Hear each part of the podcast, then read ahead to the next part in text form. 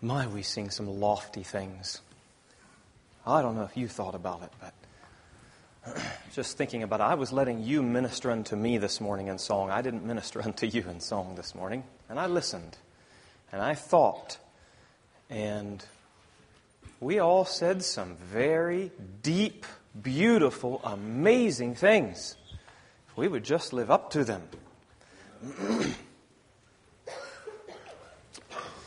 God help us. well, good morning to each one this morning.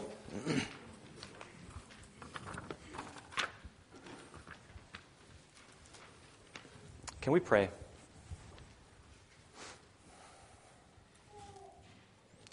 Holy Father, we come again, another day before us of Bible school. And we come with hearts that say, Please, Father, would you help? Would you help each of our hearts here today again? Um, so much happening, so many words, a lot of things said, a lot of discussions, a lot of heart sharing, and I thank you, Father, for this week. But I pray for each one of us, especially the young people here in front of me. Oh, Lord, continue to work and move as we look at your word and we talk about it and we look at our lives and we talk about them and we wrestle with taking your visions and your burdens and applying them to our lives and help us, Father, help us. We want to do it aright in our generation. So help us, Father. We love you. Would you help me? Would you help my um, thoughts and mind and heart? You know, Lord, I wrestle sometimes. Um, what I say isn't balanced, and yet sometimes I feel like I can't say it, can't say everything and make it balanced. So would you help my words and my thoughts and these dear brothers and sisters and friends in front of me? Amen.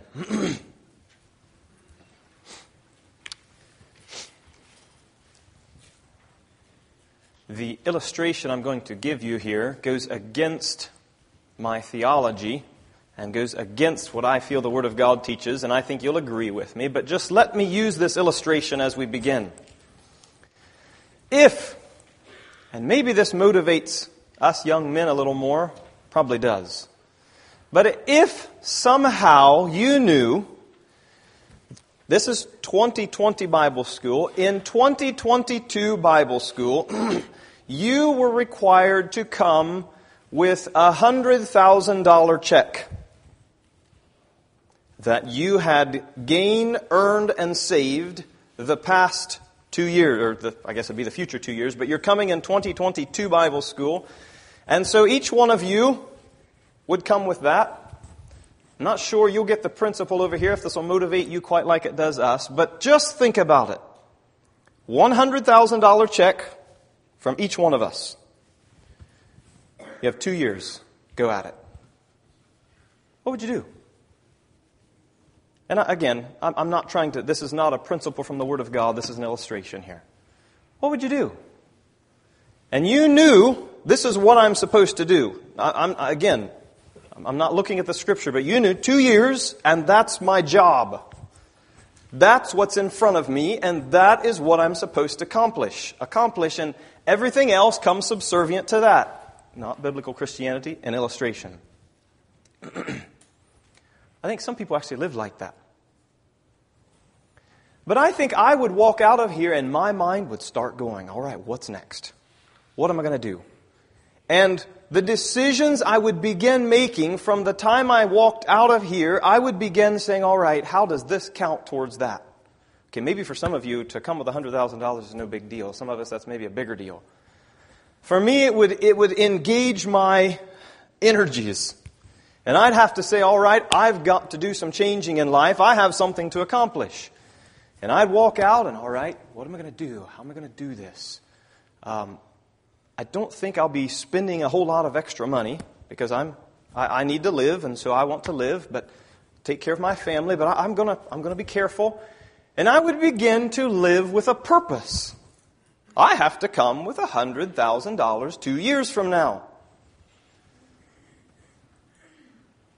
Well, I'm thankful that you and I have a much, much bigger purpose than that. But for some reason, it seems like we get distracted from our purpose so easily. Why?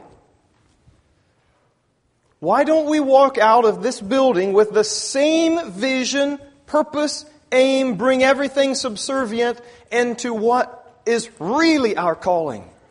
Because it's much greater than $100,000. It's much greater than, than something on this earth, and we all know this, but if you could just ponder that principle, and you ponder it later, what would I do? Not necessarily physically, but how would it affect the way I live my life?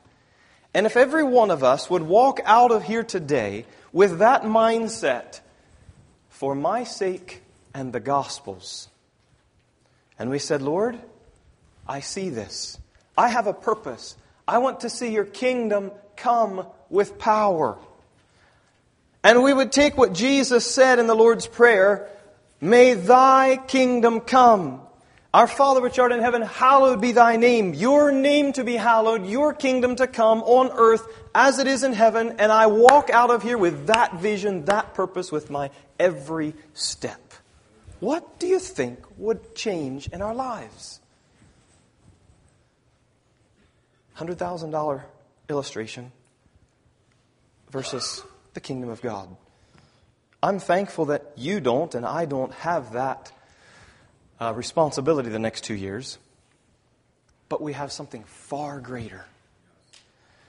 And I know, I know as a young person, sometimes the questions come All right, Lord, what do you have for my life?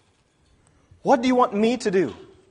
Where do you have service for me? Where do you want me to live? Who do I live with? Who am I going to be serving? All these questions come, and the future out there is kind of a little bit unknown, but it's a little bit exciting. And that's good. That's good. But I think it's God given. But if what I believe God wants us to pick up is to pick up His call on our lives and what He has for us, and then live all of that vigor with that energy and that purpose in front of us. Sometimes we ask the question so, why am I alive? Why do I get up this morning? What is my purpose? what am I supposed to accomplish in life? What am I supposed to accomplish today? And these questions churn. Is my life worth much? What's it worth? What's my life worth? What am I supposed to do with it? And I'd like to share this morning. Here's the title for you Lost for Christ and the Gospel. Lost!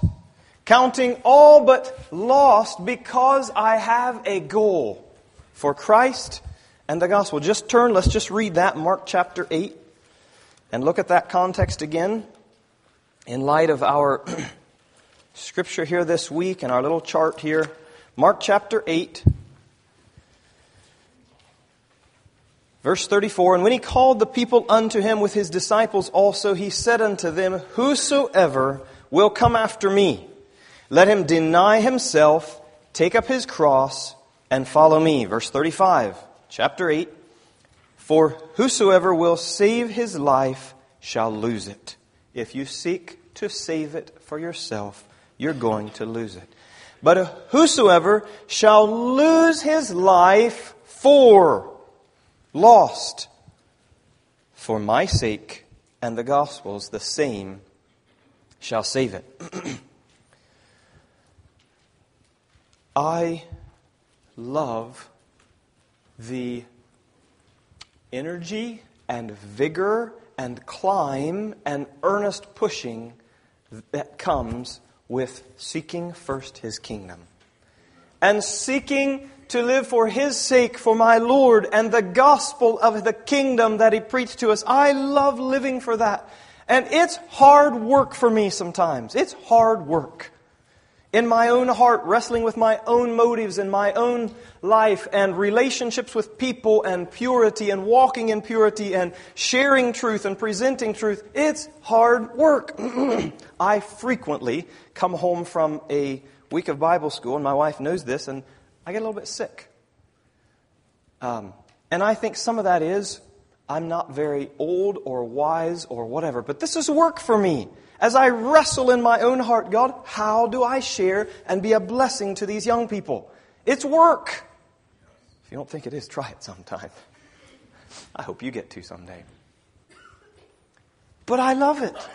I love the strain as I wrestle, God. Oh, maybe my heart's wrong in this. Maybe it's not right here. What, what should I say that'll be a blessing? What's going to give a wrong impression? What's going to give a right impression? And sometimes I don't know, and I do my best, and I'm thankful that others and godly men and all that will help because I know I'm imbalanced. But I love the wrestle. We each have things that motivate us, and that's what I would like to just share with us just a little bit. What are our motivations as we look at the losing path and we talk practically? What does it mean to have a savor and to savor the things of God and to follow the denial path and taking up my cross and following Christ? As we wrestle with that, but I want to just talk this morning and somehow maybe possibly paint a vision in front of you. I'm going to give you four little snapshots and we'll see what all I get through. I have more than we'll get through here probably today. Um, but give you some snapshots. As I live my life, I am motivated by visions in front of me. By where am I really going? What is my $100,000 that I'm aiming for? And as I view those things, then we'll come back and we'll look practically what does that mean and how do I begin walking there?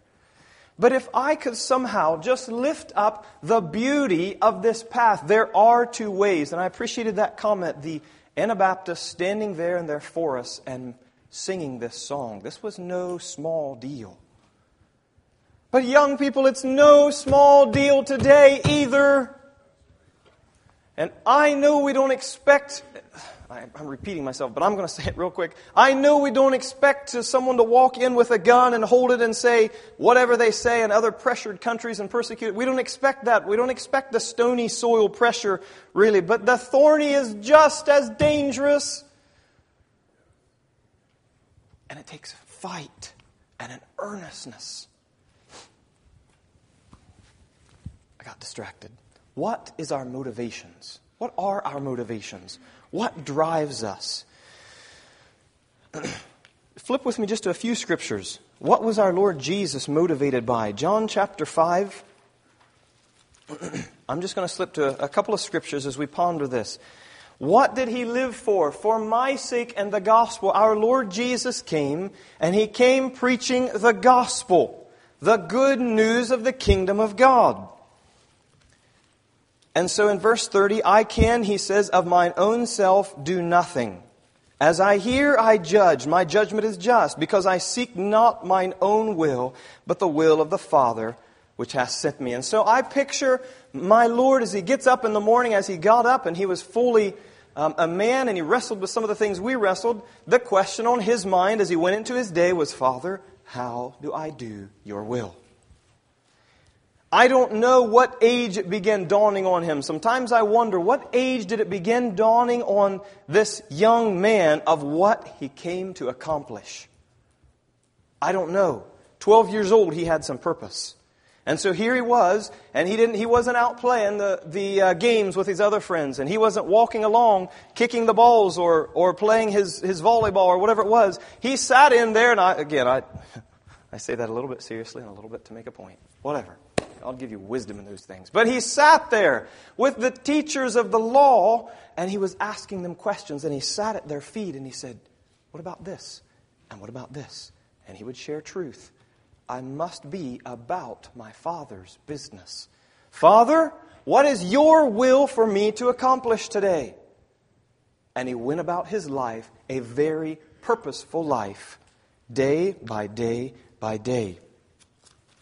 Matthew 12, verse 50.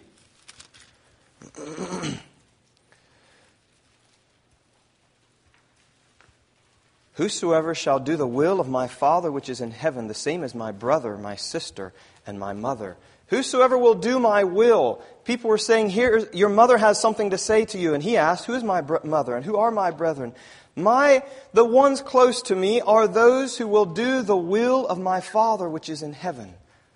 Because his heart was to do the will of his Father which is in heaven, and so he wanted, so we are to be of the same mind. What is the will of my Father which is in heaven?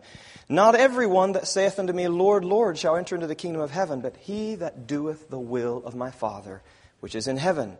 Many will say to me in that day, Lord, Lord, have we not prophesied in thy name? And in thy name cast out devils, and in thy name done many wonderful works? And then will I profess unto them, I never knew you. Depart from me, ye that work iniquity. But those that are following my heart are doing the will of my Father, which is in heaven.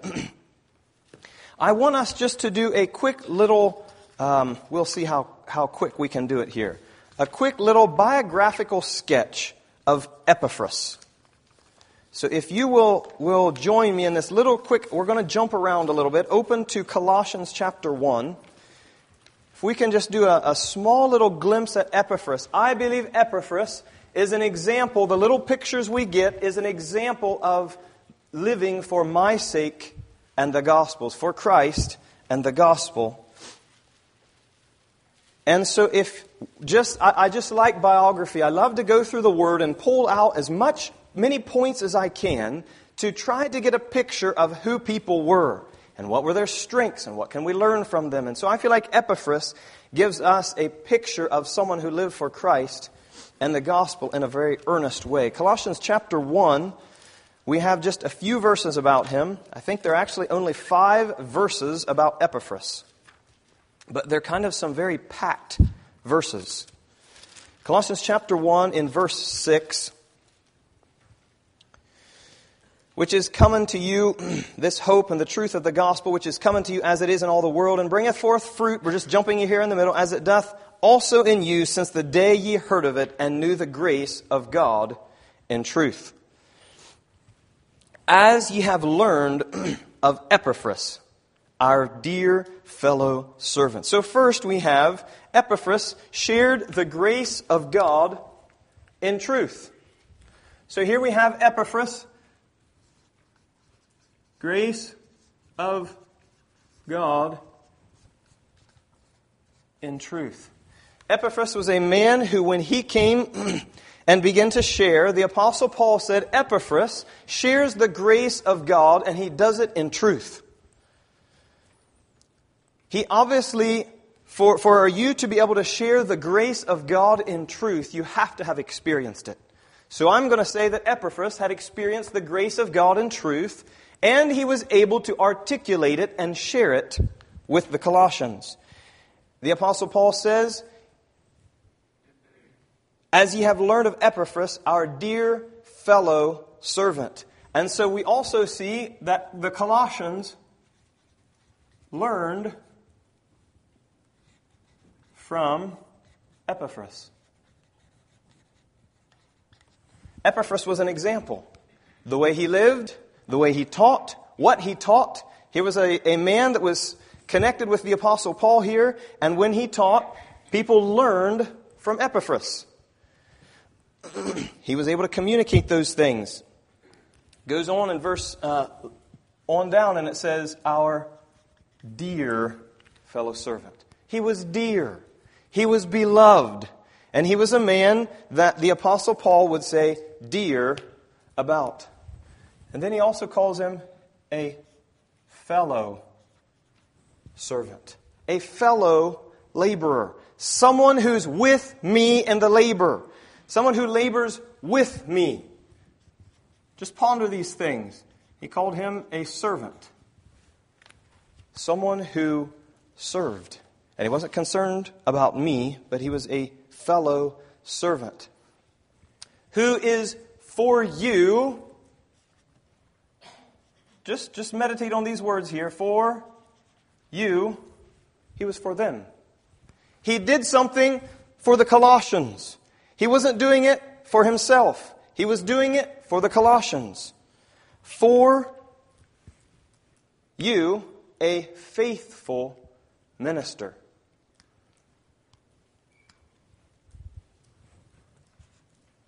He was faithful, and he was a minister.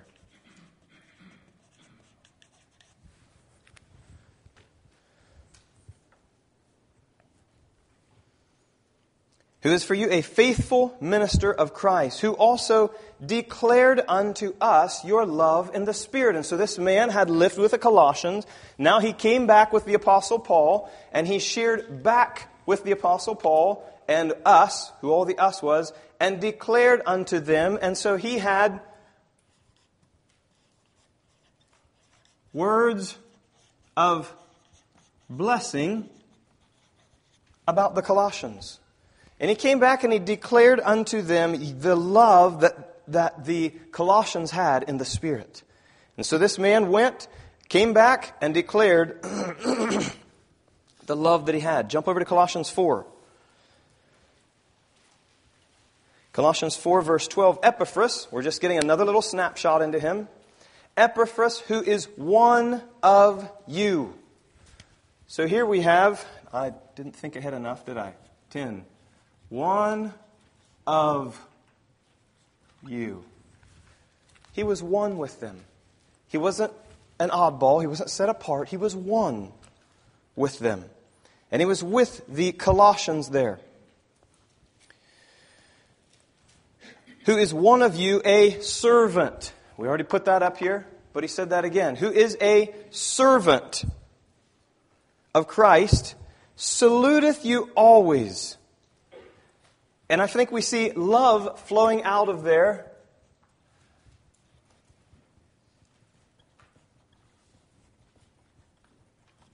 Saluteth you always, laboring fervently.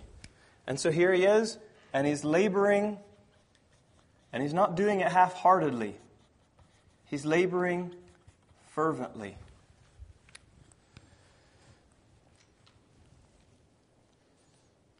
laboring fervently for you in prayer. And so he's praying. Praying for others, for those around him. And so in his laboring, one of the things that he labors for is praying for you. Verse 12 laboring fervently for you in prayers that ye may stand perfect and complete in the will of God. And he longed and and I'm, I'm going to let you carry on here. You can continue to break this down. To stand complete and perfect in the will of God. He was a man who prayed and who cared about others and wanted others to stand complete in the will of God. Um, one more verse, go to Philemon.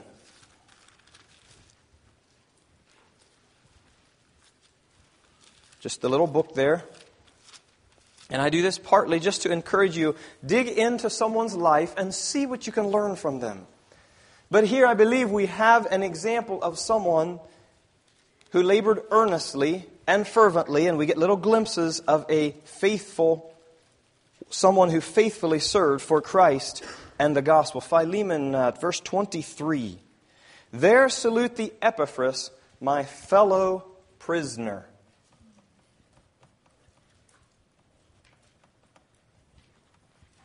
Epaphras was a fellow prisoner with the Apostle Paul in Christ Jesus.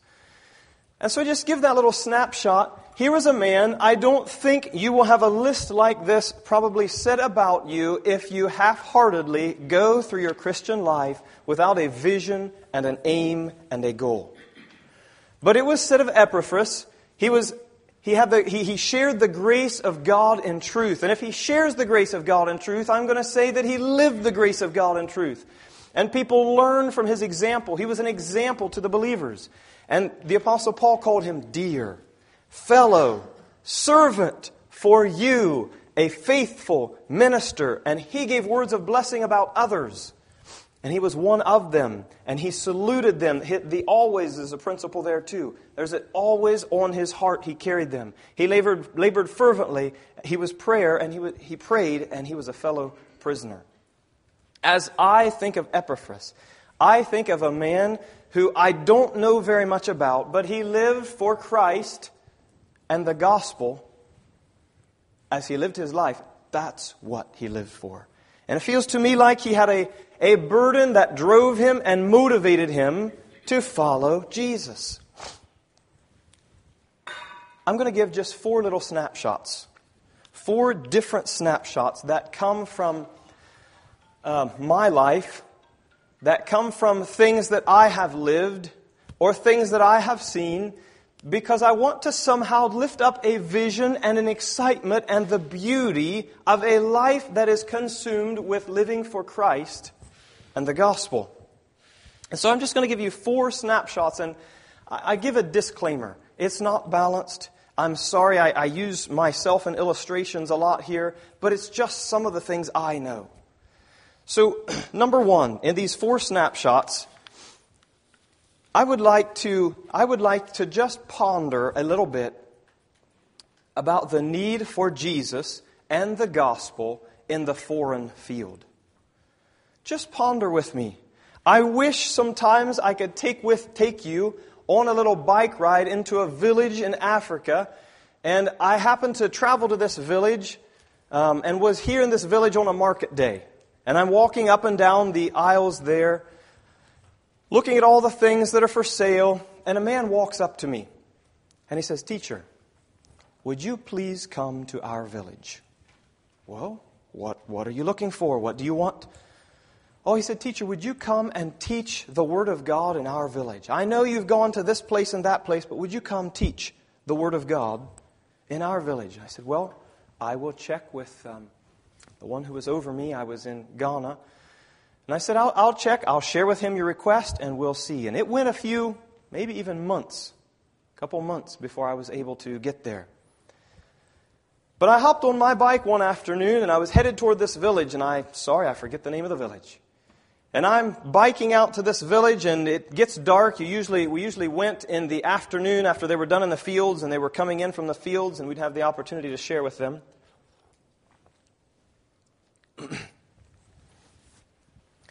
And I got there and sat down in their resting place and sat and waited a while. So people started, um, people were around and, and they began fixing a, a meal and we sat and ate and then till it was about what I would consider bedtime, people started gathering and we started singing a bit. Then they said, okay, teacher, stand up and teach us. So I stood up and I began and I, I shared some basic principles and looked at some of Jesus' teachings. I think I might have given a parable that night and brought that parable and, and, and brought the teaching there.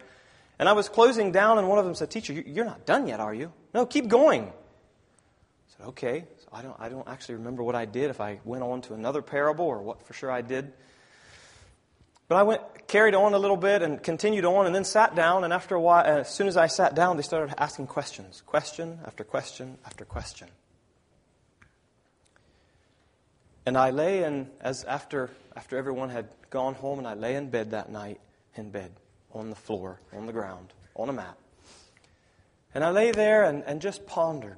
Here I am in the middle of nowhere, but I'm sharing some truth with people that for the first time they're hearing and beginning to comprehend truth.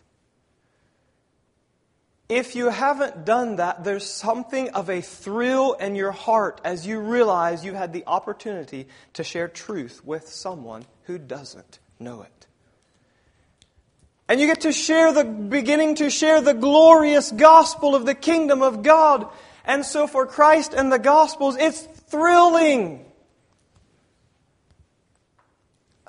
Well, sure, there's some denying, there's some taking up your cross, and I'm not going to go down through some of those things. I'm going to share with you the thrill and the opportunity to get to share the truth and have people ask those questions and see light beginning to dawn in the hearts of people as they realize Jesus and the gospel a little bit. And to get to be someone that carries that is worth a whole lot more than $100,000. In the first illustration I used. Wish you could have traveled with my brother Jason as he hopped on his little motorbike in the island of Zanzibar. And it's also getting dark. About, yeah, it would have been about dark. And he hops on his motorbike and he goes down the road. You go up the road, you go north a little bit, and you turn off of a paved road and you start bouncing along down a little path off to your left. And you have to look just right for a path that veers off to the right off of that. And you bump along, go through a fairly deep ditch there, and you pull up and you see this little hut, and it's all dark, no electricity back there. and you pull up, and out of the darkness, and you turn off your light and your little motorbike, and out of the darkness, you hear greetings. Welcome. Good evening. How are you? And these, these greetings come out of the darkness. But you know what's going on. You hop off your motorbike and walk over, and you see silhouettes of people sitting around on a mat, and they're finishing their evening meal. You sit down there with them, they offer you some food, and my, again, my dear brother Jason did this many times, once a week for a while. They finish up their meal, clean off the mat, sweep it, clean up, sit back down, sit down with their Bibles, and there's possibly just a small little lamp or something in the middle or some dim flashlights, unless the white man happens to bring one that's really bright so they can see his Bible. And you sit down and you begin to share. And he was going through some teachings, and um, there was a time when he was going through uh, the Sermon on the Mount, and he was teaching these things. And he begins to, re- I don't know when he realized it for sure, but this man was living with a lady. He had been married before, and now he's living with a lady, and he's going through these teachings, and she pipes up. Well, maybe it wasn't actually in the setting. I forget when all the comments came. But she says, um, I shouldn't be living with you. I mean, I'm not your wife. And the teaching continues to come. I don't know for sure how he responded, but the time came when he realized, oh, she's not my wife. And they began to wrestle with that. She actually rose up and didn't want uh, anything to do with it and actually turned against us. He faithfully looked at the Word of God and said, I want to follow that. And he began taking steps and trying to figure out how to bless this lady he was living with, communicating with her parents, and wanting to send her back there. And it's a complex, difficult situation, and people weren't happy. And then his, his own family gets upset at him, and there begins to be wrestles there, and he faithfully plods on. Because my dear brother Jason hopped on his bike and began sharing truth evening after evening after evening. And he shared the beautiful gospel of Jesus Christ and his kingdom. And that dear brother is still faithfully loving God and living, seeking to live it out. I appreciate him to this day. I'm thankful for him. Why? Because someone was faithful to take the losing path and live for Jesus' sake and the gospel. The needs are almost impossible to say. Hop on a bike with me and go to a village that was called Manda A. There was Manda A, Manda B, and Manda C. They were all Manda, but they kind of were divided a bit and you're, you're, you're riding with me to a man's house who I met when he came to me with a finger. I, I wish I would have remembered how big it was, but it was so big it was beginning to burst with infection. And he came asking, you know, could you help me? This, this finger is huge. And it was beginning to burst and the skin was splitting open. And so we talk and ask him, well, what happened? Well, he was in a fight with his wife and his wife bit his finger after they left that day, I think I turned to my wife and said, Thank you for not biting my fingers. All swollen up, and we began to help him, but in the opportunity to help him, we began to share some truth. And so after some time, he actually ended up going out to the hospital. I told him, I, I, We can't help you here. You need some more help than we're able to give. He did get it. Uh, get the infection taken care of and didn't lose his finger. But I'm, I got to bike there a few times and, and meet him and sit down in his little hut. He had a little mud hut, grass roof over our heads, and we would sit down to get out of the sun a little bit. And I would begin to share truth to a man who didn't know truth. And he didn't know the gospel that Jesus brought to earth. And I got to begin to share with this man the truth of the gospel. It's their lives are a mess. But the gospel of Jesus Christ brings it out. Sit with me across from someone in our school where we taught English. and have this young man begin to rail on you. I begin to share just a little bit of truth with him. And he caught on to what I was doing and he jumped on it and stood up and started calling me some terrible things. And then he would pose a question at me with fire in his eyes. And so I tried to answer. I would get just a few words into my answer and he would start up his tirade again, pouring forth all sorts of terrible things on me and and he, uh, it's in a very Muslim setting, and he was strongly Muslim, and telling me how awful I was, and how wrong I was, and how I, I don't remember all that he said. And so he would ask a question, and I started prayerfully, try to answer it. Few words into it, back again he was, and I started realizing, okay, I'm not getting anywhere. So I just sat silently. And he would ask a question, and I just sat silently after a while. He said, Why aren't you answering me? So I told him, Well, when I do, then you start in. And so he started in again. And he was going, and I find I didn't know what to do. I started praying. And I, I prayed in, in his language. And he backed up and he got this almost fear on his face and he starts quoting the Quran to me. And so I just prayed. and I prayed out loud quietly. But he stopped, he listened a little, and then he starts quoting the Quran. And here we are. And I'm praying to my father and he's quoting his Quran. he's a young man who needs the gospel of the kingdom. And he needs to see it lived out. And yes, we had the opportunity. There was one, one man there who looked at me and said, I like your faith. I wish I had that kind of faith. I've watched you for however long it's been, a few years, and I've watched your life, and I like your faith, but I don't have that kind of faith. Well, I told him, listen, and, and obviously, begin to share the truth. Maybe you should join uh, Tim and Cheryl. Many of you know them, and maybe some of you have heard the story of Jeanette, this poor young lady who got kicked out of home by her father at 15 years old, out on the streets. She was desperate. Goes to the witch doctor. What do I do? She says, Well, if you have uh, pursue relationships with men, and the 12th one will marry you. And so she tried it, and the 12th one kicks her out. And she's devastated. And she finds herself in a puddle on the, on the street um, a mess. And a Muslim lady actually comes along and takes her in and helps her. And, I, and, forgive me if I'm getting some of the details wrong here. Some of you know it better than I do. A young lady whose life is a wreck, and now she's having a baby. And she does and finally says, Okay, I, again, I forget if I get my details wrong, but this Muslim lady decided that she should be the wife of her something, some Muslim, and so she arrange this marriage and forces her into it, and, and soon he kicks her out. Just a mess. And she has this baby, and she's pleading with someone. I forget the situation for sure, but would you please take my baby? I just want to die.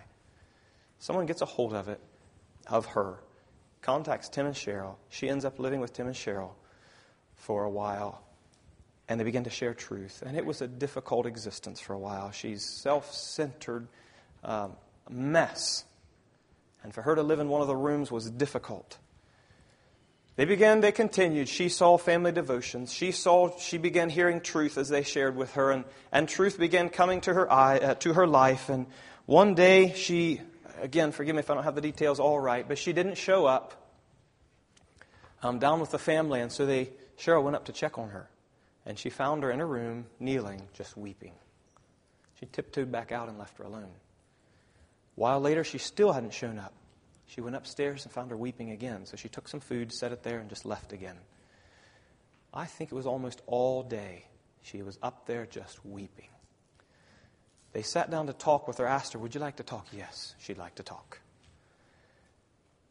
And Tim just said, She just, she just went through it just perfectly all by herself. She said, I'm a mess and she wanted to pray and she just started dumping out her sin and her mess she took it on herself she she had there was some spiritual involvement and she was crying out for deliverance and freedom for forgiveness with the people that had wronged her and yet she took it on herself and i don't know how much longer later as she's weeping there she comes up with a clear face forgiven set free and now she's on a journey she needs help in her journey she just started. She's not done. She just began.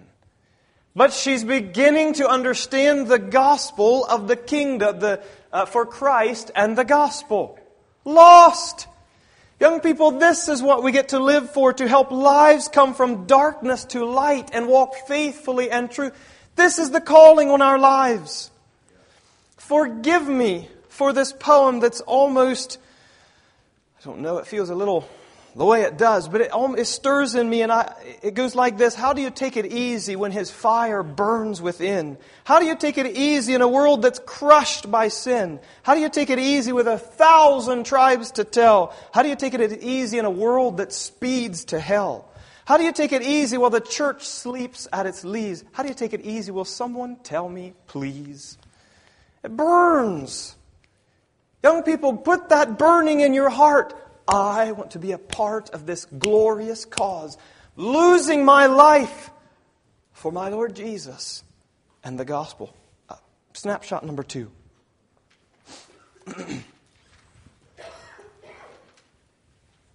I'm going to skip that. Um, yeah, sure, snapshot number two. the need for Jesus in the gospel and the gospel in rural America. And that's where I get to be right now in Vermont. And I wish you could have sat with me as I sat with my dear brother Chad and his wife in an upstairs room with a young couple as they had just told, they had just said, We just read about Philip and the Ethiopian eunuch. What doth hinder me from being baptized? And he presented that question to us. He and his little family had begun to know the Verkler some years ago, and they began on a search for truth, for what's right. What does God say? Well, we learned that this isn't either one of them's first wife or first husband. And we had to sit and have, eh, have an excruciating evening. He says, What doth hinder me to be baptized? And we sit there and we begin to share and share truth. And we turn, What does Jesus say? And they look back at us with tears and say, I can't deny what he said, but surely there's some way around this. Till today, they're still wrestling. He came just last week and talked with Brother Chad and about the word, and they just kind of laid the word aside, but he's convicted and he needs to pick it up. And there's churnings happening. Christ and the gospel is being presented to him, and he's wrestling. But you and I are a link in this chain of God bringing His kingdom into the lives and people on planet Earth. And you get to be a part of that. And you want to make $100,000? Come on. Or maybe you should join me in my basement on Thursday evening as one of my neighbors, a 60, uh, I don't know what, seven year old neighbor, comes and joins me, and we begin having Bible studies, and he is just a hungry soul for relationship and love and care, and just loves our family to pieces and every opportunity. He's very respectful, not being there too much, but any opportunity he can have, he'll find a reason to be over there. Thursday evenings, he comes over, and we begin studying, and we begin looking at the Bible, and Adam and uh, who was that? He said, I don't, I don't remember what you said. Eve. Oh, yeah, yeah. Moses, um, I'm not sure if I've heard of him before or not. And I sat there realizing in rural Vermont, I'm sharing the gospel with a very untaught, unreached 67 year old man. And it's wonderful. It's very basic. And we have started with some very basics, but we just went through the parable of the sower. We went through that parable just the other day. And he said, I know people in there, and you know what? That's kind of like me. I know people in that soil, that's kind of like me too. I know people in that soil, and that's kind of like me too. And he just, we just went down through them. He said, Mick, I believe a lot more than I used to, but not yet. I said, That's fine. You keep coming. I'm praying you'll believe. We're praying for you, and we just continue to talk. I get to present the glorious gospel to him. The needs of Jesus in rural America.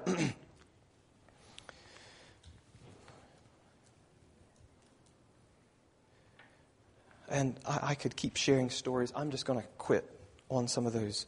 Um, number three, snapshot. I'll, I'll do three. I skipped one here. But number three, the need for Jesus and the gospel of the kingdom in our churches.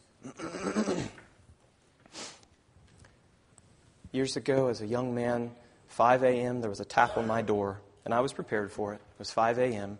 Tap on the door, young man walks in.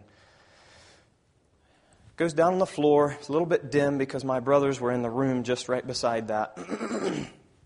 Two younger brothers, and I was still living at home. And we got down on the, on the floor and we shared hearts a little bit. And it was a young man who was wrestling. I said, Well, should we meet once a week? And could I be a blessing? And so he comes and taps on the door. We sit down, we talk, and we pray together. And we seek to build one another up and bless one another and try. Why? Because he needs to understand the depths of for Christ and the gospel. And I wanted if some way I could be a blessing to be a blessing to him. I've heard of some of you meeting together in groups and you're seeking to do the same. We need to build each other up. The need of Jesus and the gospel of the kingdom, we must help each other. And I'll share about this more tomorrow. But we must. Uh,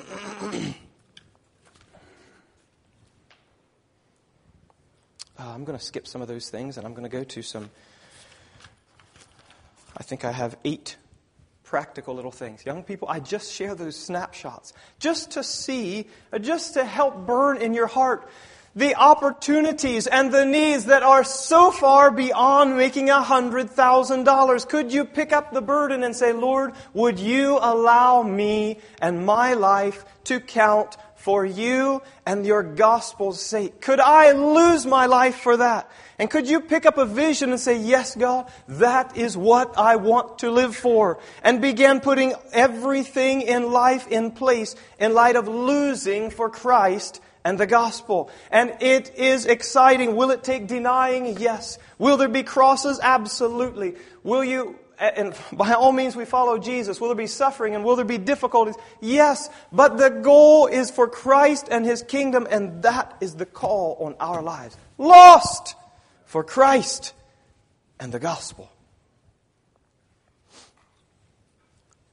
So, what does that mean to you? What's that mean to me in my everyday life? I wanted to lift up some of that vision of an Epaphras, poured out life of opportunities here and there and across the world, wherever it is.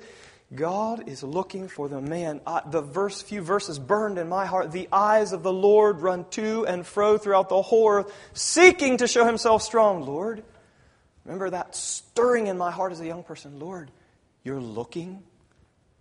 I'm trying to raise my hand the best I know how and offer. Here I am. But what does that mean to you? Now, this afternoon, next week, Monday morning, Tuesday morning.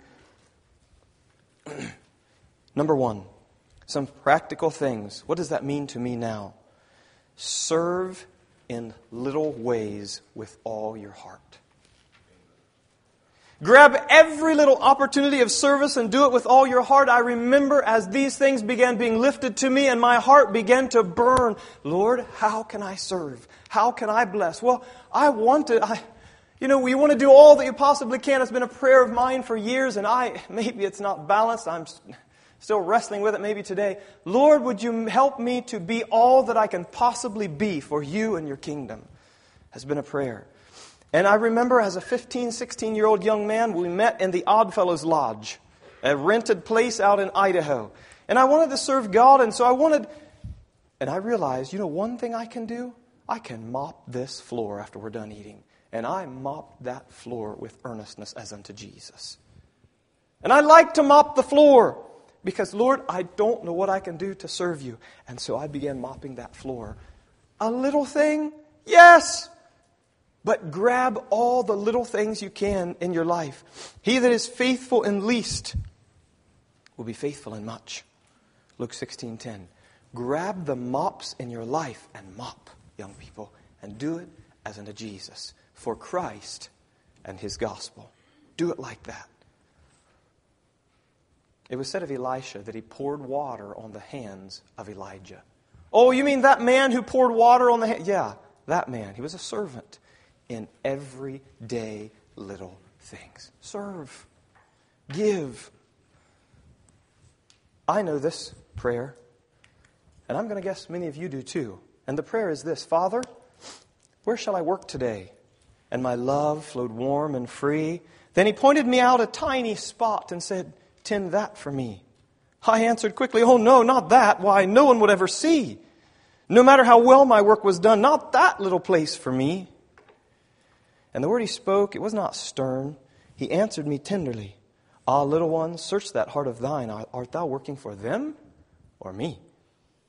Hast thou not seen how I did work, and when and where I'd be? Well, follow my example, child. Hast thou no thought of me? Nazareth was a little place, and so was Galilee. Grab those little things and serve. Number two, sanctify the mundane by doing it unto Jesus. Sanctify the mundane. Life has a lot of mundanes. But if I go through my life and through the mundanes, the same old, same olds of life, and I do it for you, Lord, I want to lose my life, and I get to do it today in this little way, and I'm going to do it as unto Jesus. I think it may be that God measures our life more by how we live in everyday life than by mountaintop experiences of service or giving. Don't you think? How we live in everyday mundane life, much more than mountaintop experiences of service or blessing. How are we being faithful in the mundane?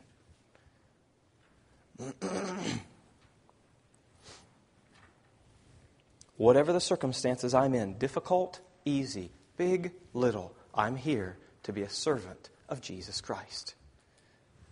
To lose my life for Jesus, for Christ, and the gospel. Number three, learn to pray. You know, I, I want to do, as I shared with you, all that I possibly can for my Lord.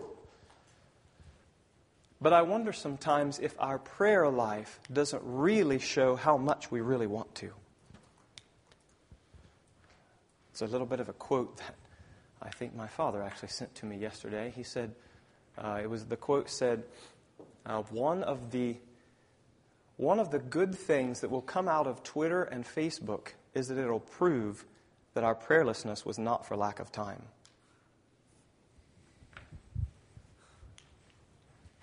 I think sometimes our prayerlessness, or whether we pray, or whether we know how to intercede, might show really how earnest we are to lose our lives for Christ and the Gospels.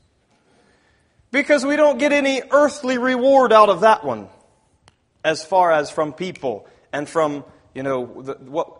But when I'm willing to get on my knees and find a little corner, say, God, it doesn't seem like Maybe it doesn't seem like I have a lot that I can serve you in. I can do this. And you find a corner and get on your knees and begin to pray. I felt like God has given us just a couple of glimpses, just the past few months, that when we get earnest and we pray and we fast and we seek God, God hears. The answers don't always come like we expected, but He does.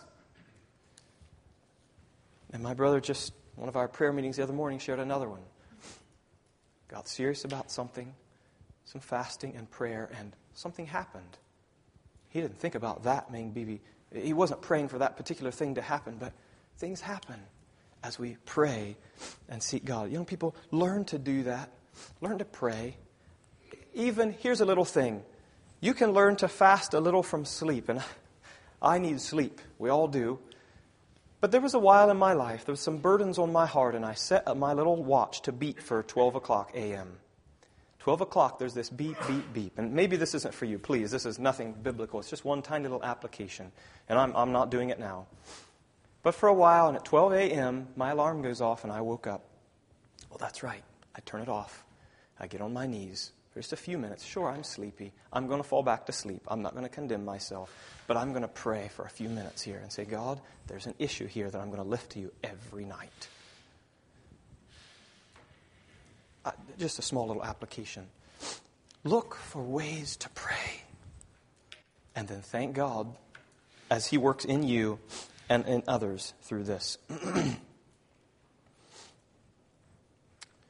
um, forgive me my numbers. I'm going to jump some things here. Number four, if I get my numbers mixed up, I'm jumping here.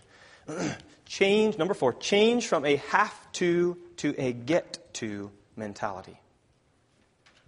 Change from a have to to a get to mentality. Lost lives don't ask how much it will cost, but how much can I give?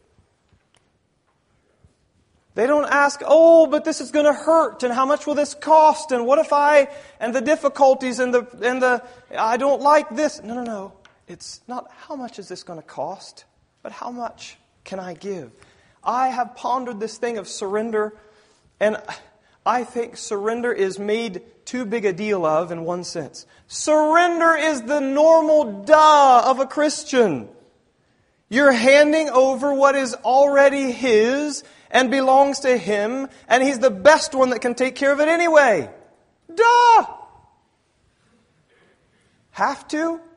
No. Get to!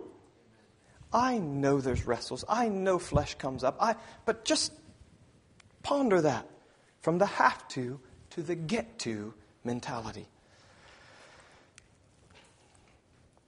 Um, in light of, for Christ and the Gospels, there was a little statement, I think, uh, I think might have been John Wesley that said it. He said, Don't seek after ministry, anticipate the fruit of a disciplined life. You just ponder on that one. Don't seek after ministry, anticipate the fruit of a disciplined life. And if a disciplined life says, I get to, and I get to, and I get to, opportunities come. They just will. God is looking for them. Number five, learn to communicate. And especially you young men, learn to communicate. We are communicators of this glorious gospel. And we're supposed to know how to open our mouth, take thoughts, burdens, heart that are here, and transfer them to there. We have to learn how to do that. Whether it's Africa, whether it's brothers meeting, whether it's my children, or whether it's me and you sitting here, we have to know how to communicate. And sometimes there's burdens that burn here, and if I don't know how to transfer them from here to there, it does, it's hard work. Learn. Put forth effort to learn to communicate. As a young man, my mother would come up sometimes to my room and sit down. Times when I had some seasons of seeking the Lord and say, So, Mick, what are you thinking? And start asking questions. And one word answers, doesn't work. The three word answer, I don't know, that didn't pass. Talk. And she drew questions and pulled me out, and I'm thankful for that. Learn to communicate and communicate clearly and properly. Number six, um, step outside your box when there are ministry opportunities. Be willing to step outside of your comfort zone box. Say, okay, I'm going to try. Number seven, study the lives of faithful servants. How did they live? What did they do? How did they walk? Ones that are alive today and ones that were alive in the past, in history.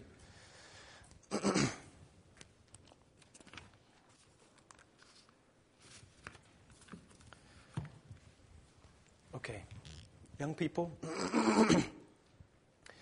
a life that is lost, a path of losing, the path of joy of losing my life for Christ and the Gospels is not just an exciting thing out there in the future. And I tried to paint that a little bit, but it starts today. Go be a servant.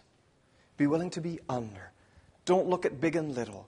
Mop your floors. Learn to pray. Learn to relate and communicate. Take these little everyday things with all your heart, and I believe the earnestness with which you grab all the little things in your life and lose your life to serve and give where God has you now.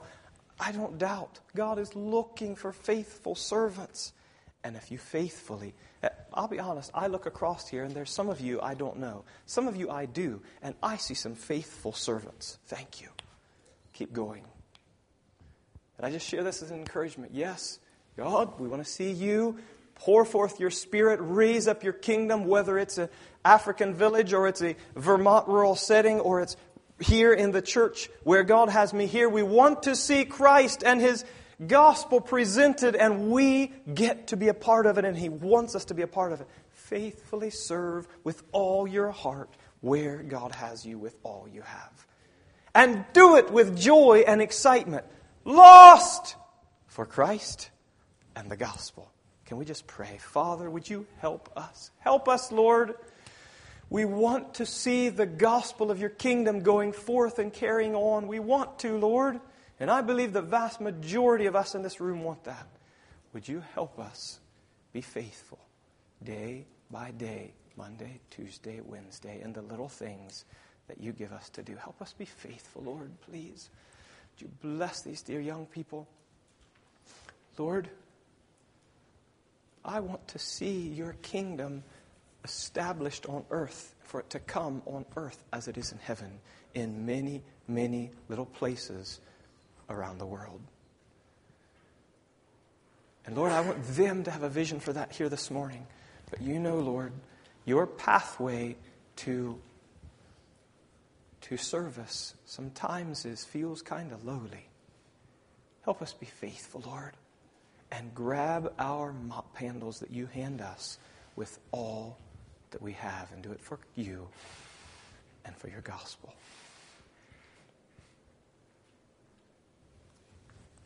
Amen.